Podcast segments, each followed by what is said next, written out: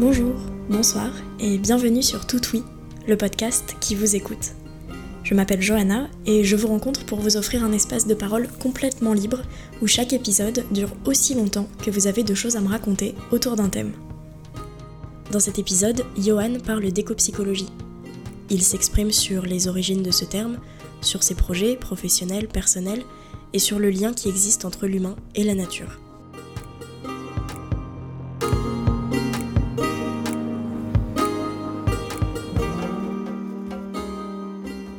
L'éco-psychologie, pour moi, c'est quelque chose d'assez euh, nouveau, euh, parce que ça fait que un an à peu près, enfin deux ans que j'ai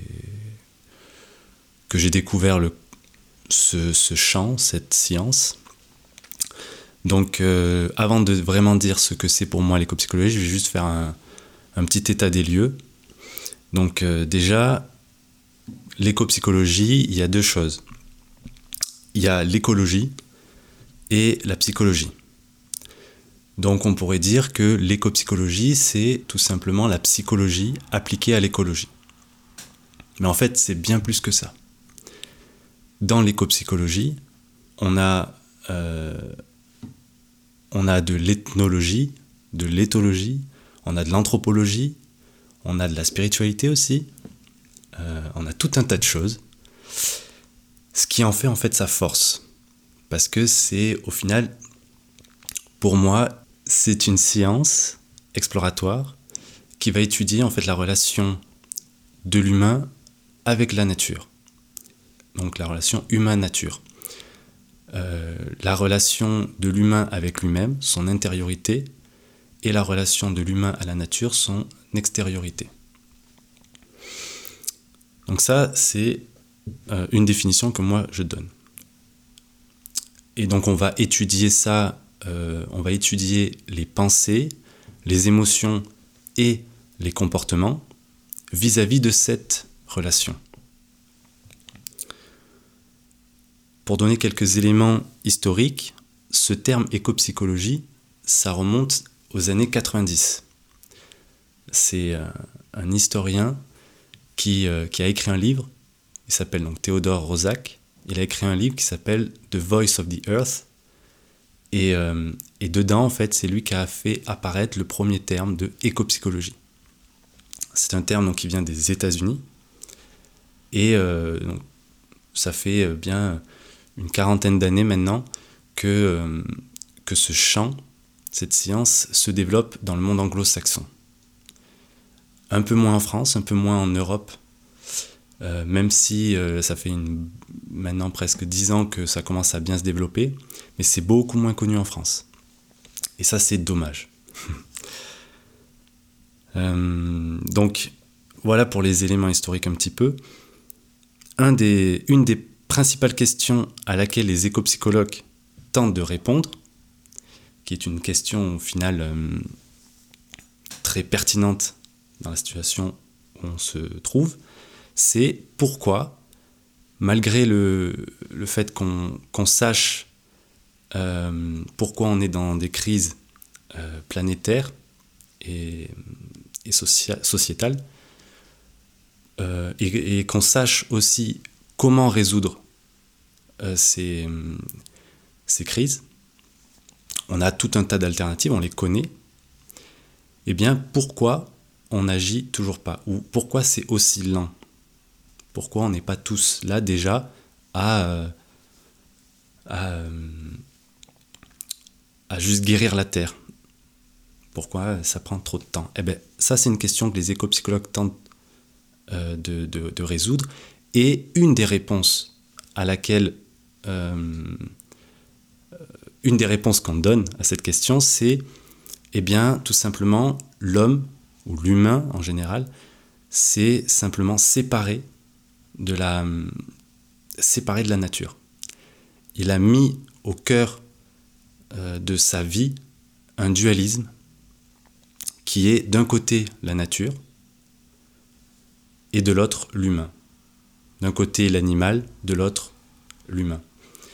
Et il a fait ce dualisme aussi, euh, aussi, il l'a appliqué aussi à lui-même. Et donc, il a mis un dualisme comme ça un peu partout dans sa vie. Et donc ce qu'on tente de faire avec l'éco-psychologie, c'est simplement recréer ou retrouver cette relation intime qu'on a avec la nature, qui est en fait fondamentale. Donc voilà ce qu'on essaye de faire en éco-psychologie. Euh, donc pour dire clairement, la crise planétaire est fondamentalement humaine. Voilà ce que ça nous dit. On est dans cette merde à l'heure actuelle parce que, eh on produit cette merde. On est nous-mêmes dans, euh, une impasse humaine, psychologique. Euh, donc j'aimerais citer en fait euh, Etty Hilsum, qui était en fait une femme juive diplômée en droit, qui, qui, est morte malheureusement dans le, dans, le camp de Auschwitz qui est, connue en fait pour avoir euh, gardé, euh, écrit un journal intime. Et elle avait écrit ceci. Je ne crois pas que nous puissions corriger quoi que ce soit dans le monde extérieur que nous n'ayons d'abord corrigé en nous. Et moi je trouve cette phrase puissante. Puissante parce que au vu de ce qu'elle a vécu, et qu'elle arrive à sortir quelque chose comme ça, moi je trouve ça puissant. Et c'est exactement ce que nous, en éco-psychologie, on essaye de faire. À faire de l'application, mettre ça en application. Essayer de, de, se changer soi pour changer le monde. Et, euh, ça rejoint vachement la, pensée de Gandhi. Euh, soyons le changement que nous voulons voir dans le monde. Elle est super euh, connue, cette, cette, phrase. Et donc ça, ça m'emmène à, à ce qui arrivent dans, notre société, aux inégalités qui arrivent dans notre société. Donc je parlais du dualisme. Eh bien, c'est tout simplement euh, ce qui engendre les inégalités. Par exemple, les inégalités entre la coopération et la compétition. Dans, notre monde euh, néolibéral, capitaliste, tout doit être compétitif. C'est un plan, voilà, tout est, tout est fait pour que ça soit compétitif. Donc on est les uns contre les autres diviser pour mieux régner. Et ça, on voit, que, voit dans, le, monde que ça marche pas. Ensuite, il y a toutes, les, toutes les égalités sous forme de dominance. Les dominances interespèces, donc entre nous et, et la vie, les animaux ou les plantes, etc. Et intraespèces, c'est-à-dire entre moi je suis un homme, euh, toi tu es une femme, eh bien, il y a une certaine dominance qui se crée. Euh, ou entre les blancs et les noirs. Euh, toutes sortes de, dominances comme ça, qui, entre les riches et les pauvres aussi, qui, qui au final n'ont pas lieu d'être.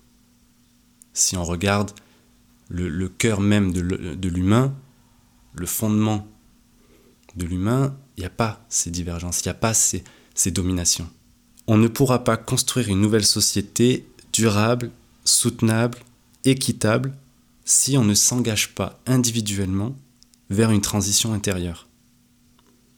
Voilà ce que c'est pour moi l'éco-psychologie. C'est permettre aux gens, à tout le monde, de transiter, de, se transformer intérieurement pour retrouver un état fondamental, une relation intime avec la nature et avec nous-mêmes. Il y a un mouvement que, que je connais là depuis quelques temps qui s'appelle Extinction Rébellion. Et, euh, j'ai été vachement surpris de voir que dans le cœur de ce mouvement, eh bien, il y a de l'éco-psychologie. Ce mouvement a repris des concepts d'éco-psychologie et euh, d'écothérapie, dont un qui est euh, très connu maintenant, qui s'appelle Le travail qui relie, de Joanna Messi. Et bien dans le cœur d'Extinction Rébellion, dans ce mouvement, il y a du travail qui relie.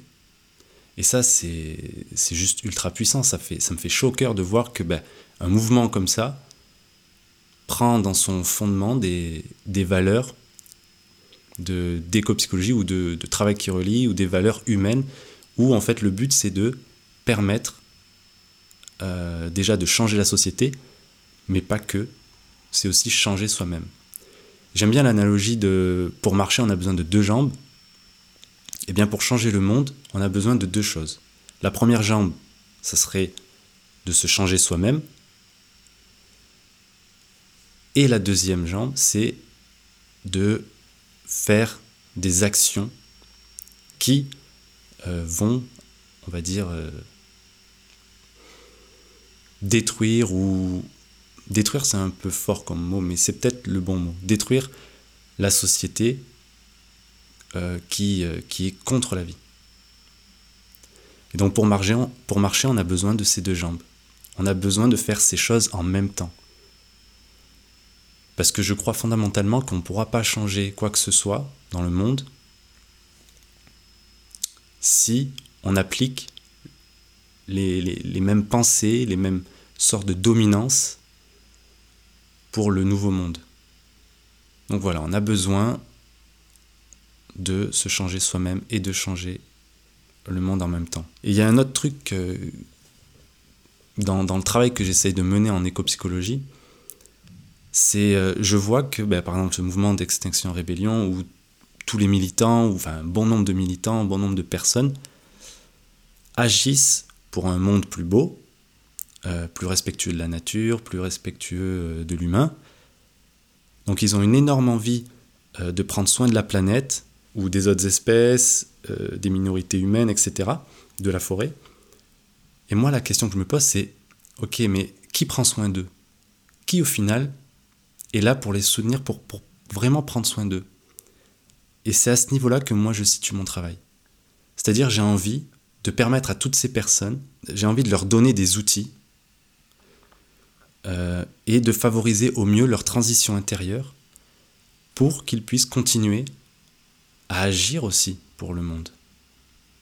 Donc moi j'ai vraiment envie voilà, de faire ça. Ça, ça va être ça mon travail, c'est ça l'éco-psychologie pour moi, c'est prendre soin déjà des autres, de ceux qui luttent déjà, euh, ou qui vont, euh, qui sont en voie d'aller lutter, et de leur dire, la lutte c'est bien, mais aussi prendre soin de soi, c'est essentiel. Et je suis là pour les aider à prendre soin d'eux. Donc l'éco-psychologie c'est beaucoup de choses, et pour moi c'est vraiment... Euh, une invitation à, à se connecter de cœur à cœur avec les humains et avec la nature. Alors comment ça se met en place l'éco-psychologie avec les gens? C'est tout simplement, euh, ça peut se faire de différentes manières. Euh, déjà, ça peut se faire en groupe et ça peut se faire individuellement. Alors dans l'éco-psychologie, il, y y a deux choses à distinguer. Déjà, il y a le côté théorique et conceptuel, qui est euh, commun à toutes les sciences. Et il y a le côté aussi pratique, pratico-pratique. Vraiment, euh, qu'est-ce qu'on met en place dans, dans la réalité, qu'est-ce qui fonctionne, etc. Quels exercices on met en place, quelle thérapie. Et donc dans l'éco-psychologie, c'est l'écothérapie qui est mis en avant. Et donc l'écothérapie, il y a beaucoup maintenant d'études scientifiques qui montrent que ben, on a besoin de la nature. C'est pas forcément une trouvaille extraordinaire, mais que ça soit appuyé par la science, ça c'est un peu plus euh, extraordinaire. Et qu'on ait les moyens de le mesurer aussi. Sur le bien-être, sur la santé physique et mentale, la nature nous fait du bien. Et donc, comment ça se met en place? On peut, par exemple, dans le travail qui relie, qui est une, sorte, on va dire, d'écothérapie, euh, enfin, on va dire c'est un travail de groupe, un travail qui relie, et, euh, et donc on, le groupe est comme une loupe, ça fait l'effet d'une loupe, c'est-à-dire que en groupe, on peut on peut pointer du doigt beaucoup plus de choses et partager beaucoup plus de choses. Et ça va nous ramener en profondeur à nous-mêmes. Donc ça va faire un effet loop. Donc c'est ça qui est cool quand on fait du travail en groupe et que c'est orienté d'une certaine manière, c'est que ça fait un effet loop. Après, on peut aussi le faire de manière individuelle. C'est-à-dire, on peut faire des exercices, on peut faire de la méditation, euh, on peut faire euh, des marches euh, dans la nature, on peut, on peut faire un jardin, etc., de la permaculture, pourquoi pas. Toutes ces choses-là permettent un développement de son soi, un soi qu'on pourrait appeler d'écologique, qui nous permet en fait de mieux percevoir le monde dans lequel on vit. La réalité, euh, réelle du monde, cette interconnexion qu'on a avec les autres êtres. Euh, parce que il y a un truc qui me qui m'embête souvent quand les gens me disent oui euh, moi ce que j'ai envie de faire c'est d'être indépendant c'est de trouver mon indépendance et, et puis vivre ma vie et dans ma tête, euh, je me dis, mais ça, c'est une illusion. L'indépendance n'existe pas. Parce que, admettons, tu veux. Enfin, quand on parle d'indépendance, on parle surtout financièrement. On veut être indépendant financièrement. Mais si on regarde réellement comment fonctionne euh, l'indépendance financière, eh ben, l'argent, il est créé par d'autres personnes. Donc s'il n'y a pas ces autres personnes, on n'a pas d'argent. Donc on ne met pas indépendant à ce niveau-là. Ensuite, on a euh, le fait que pour avoir de l'argent, il nous faut un employeur. Non, ça marche pas. Donc on n'est pas indépendant. On a besoin de quelqu'un qui, euh, qui valorise notre travail. Bref, l'indépendance n'existe pas, l'interdépendance existe. L'interdépendance permet au final à la vie de prospérer. Ce qui m'a amené à l'éco-psychologie, c'est ben, mon voyage déjà, mon voyage autour du monde que j'ai effectué euh, pendant huit mois avec Fanny, ma compagne, qui était un voyage euh, pour aller découvrir des alternatives de vie dans les écolieux, dans des écolieux du monde. Et au, fil du temps, euh, je suis déjà de psychologue, enfin, j'ai une formation en psychologie, un master en psychologie, et donc j'ai déjà un background un peu voilà, dans, la psychologie. Et de faire ce voyage, en fait, ça m'a permis de voir que les alternatives, mais il y en a des milliards. Il y a euh, des milliards, des milliards d'alternatives euh, qui fonctionnent plus ou moins selon euh, les situations, selon les endroits, mais il y en a beaucoup. En revanche, ce qui change, ce qui fait que ça, ça ne soit pas planétaire ou à l'unanimité, ben c'est simplement l'humain, les relations qu'on a entre humains. C'est le précieux facteur humain. Il y en a qui disent putain de facteur humain. Moi je préfère précieux facteur humain. Mais euh, c'est voilà, c'est ça, c'est l'humain. Et donc, en essayant de vouloir comprendre l'humain, et la situation dans laquelle on est et le fait de, de voir que on habite une planète merveilleuse et c'est vraiment beau. Il y a beaucoup de choses euh, euh, sur cette planète. Ben, j'ai été, euh, été conquis, j'ai ressenti en fait un appel. Un appel de, du type de qu'est-ce que je peux faire moi, à mon échelle, qu'est-ce que je peux faire pour, pour aider cette planète? Est-ce que je souffre aussi de voir cette planète détruite ou qui est en train de mourir? Je souffre de voir euh, mes frères et sœurs, euh, au sens large, l'humanité, ben, souffrir de cette aliénation qu'on a de, la nature. Et donc en essayant de comprendre ma souffrance, ben, je me rends compte que je me rends compte que j'aime en fait la, la planète. Et si je souffre, c'est parce que je l'aime c'est parce que je suis intimement connecté à elle. Et donc en, en me reconnectant fondamentalement à ma nature, en me comprenant, je fais beaucoup de méditation aussi. En me comprenant, ben, je m'ouvre aux autres, je m'ouvre à la nature et je comprends mieux le tissage de la vie. Et donc, euh, et donc ça, clairement, j'avais pas forcément conscience il y a deux ans de ça, Mais ça, ça portait un nom. Ça portait le nom d'éco-psychologie. C'est comme ça que j'ai vraiment euh, vu, ben, en fait, je suis au bon endroit au bon moment. C'est ce que j'essayais de mettre en place jusque-là, ça portait déjà un nom, ça s'appelait l'éco-psychologie. C'est ça qui est ouf, c'est la synchronicité, tu vois. Le... Donc j'ai pas tout à réinventer, heureusement, parce qu'il y a beaucoup de, choses. Mais je suis venu à l'éco-psychologie comme ça, par euh, le fait d'avoir cherché des, choses par moi-même et de me rendre compte euh, après coup que ben, ça porte déjà un nom, c'est l'éco-psychologie. On venait d'arriver euh, avec Fanny en Nouvelle-Zélande et, on, faisait des, on faisait des recherches sur Internet parce que justement on commençait à écrire, on commençait à s'interroger, à essayer de faire des liens entre l'écologie, entre la psychologie, avec nos, nos connaissances. Et on est tombé, parce qu'on était en Nouvelle-Zélande, du coup, euh, pays anglophone, on est tombé sur le terme éco-psychologie. Et là, on s'est dit, mais qu'est-ce que c'est cette chose-là Donc on a regardé, et plus on lisait, plus on se disait, mais merde, c'est exactement ce qu'on est en train de faire là. C'est exactement la direction qu'on veut prendre. Et donc, euh, ça a été vraiment euh, juste par hasard, parce que c'était pas la première fois qu'on faisait des recherches comme ça sur Internet. Mais peut-être que, vu qu'on est, suivi par Google et tout, peut-être qu'ils ont mis, euh, les algorithmes nous ont mis en, lien, je sais pas. Mais la synchronicité faisait que le terme est sorti. Ah, c'était un soulagement de fou de se dire, waouh, en fait, il y a déjà plein de gens qui travaillent dessus. Ça fait déjà 40 ans que ça existe.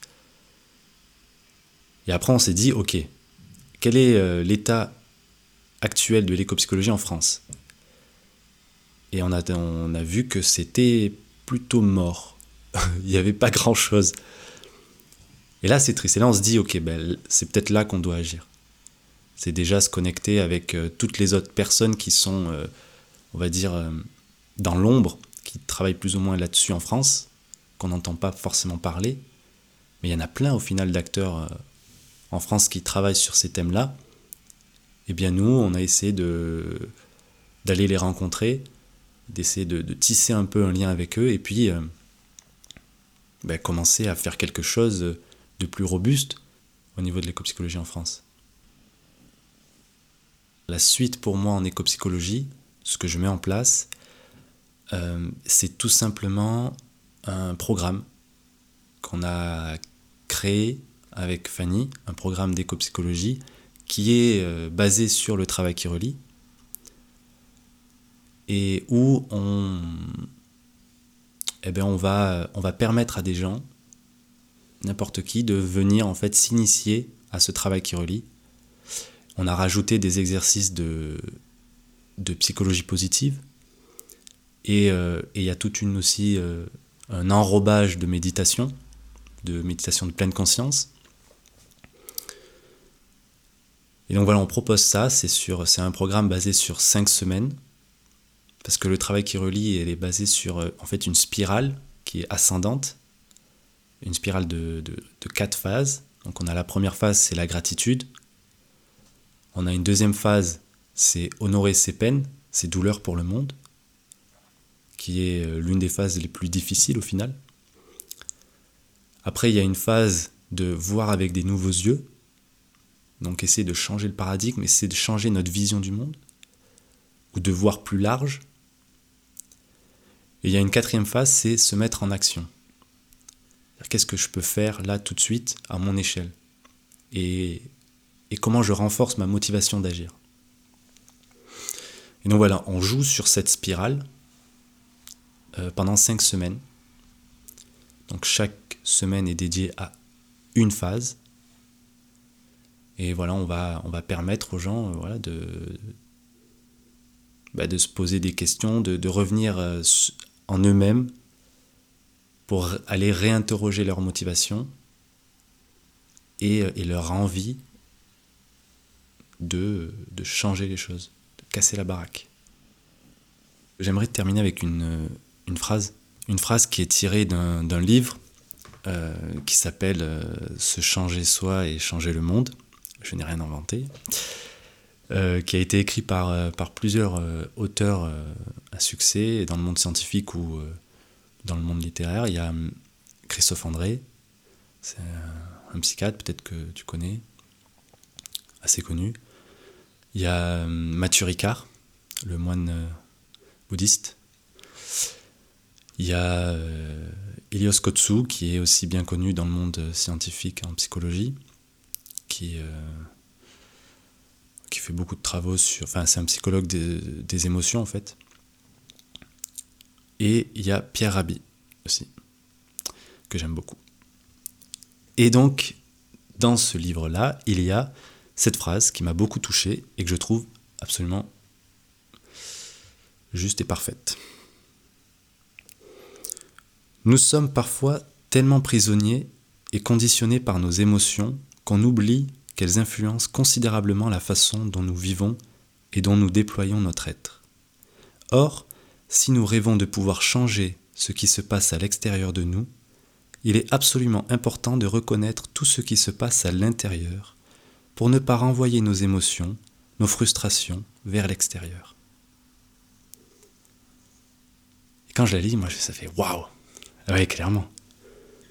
C'est, clairement, c'est ça. Et, les crises qu'on a à l'heure actuelle, c'est, ça. C'est, on renvoie peut-être trop vite notre frustration à l'extérieur et peut-être que si on se concentre plus à l'intérieur en agissant aussi à l'extérieur, c'est le, fameux débat euh, violence-non-violence, qui est euh, qui fait beaucoup euh, qui fait beaucoup de débat en fait entre les partisans de la violence et les partisans de non-violence. Et moi je pense que je pense que une solution pérenne, ce serait vraiment de faire un retour sur soi pour vraiment mieux agir à l'extérieur. Et je finirai là-dessus, peut-être. C'est euh, que l'homme, l'humain, on va dire, s'est beaucoup développé, a évolué. Euh, nous ne sommes pas les mêmes qu'il y a 20 000, 20 000 ans en arrière. On a beaucoup développé notre capacité intellectuelle, notre raisonnement, notre, entre rationalité.